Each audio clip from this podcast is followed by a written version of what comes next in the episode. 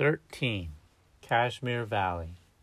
The Vale of Kashmir is an ancient lake basin about 135 kilometers long, 32 kilometers wide, and 1,620 meters high.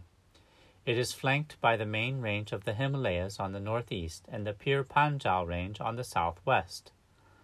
Lined by mountains that rise 3,600 to 4,800 meters, the vale is sheltered from the wet southwest monsoon. The valley was once the resort of Mughal emperors. It was called by the Tibetans as Kalchal, meaning snowy mountain. Xuanzang, the Chinese monk, visited Kashmir in 631 AD. It is and has been a land of rivers, lakes, and wildflowers. The Jhelum River runs the entire length of the valley, the valley is isolated by snow capped mountains on all sides. Lakes such as Dal Lake and nearby Nagin Lake have hundreds of houseboats.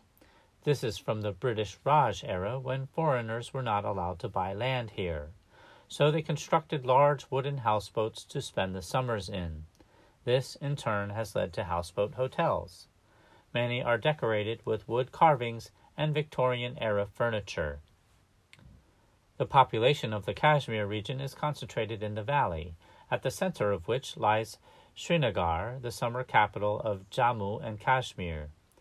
The fertile alluvial soil yields rice, corn, maize, fruit, and vegetables, and the scenic mountains and lakes, notably Wular, Dal, and Nagin, attract many tourists.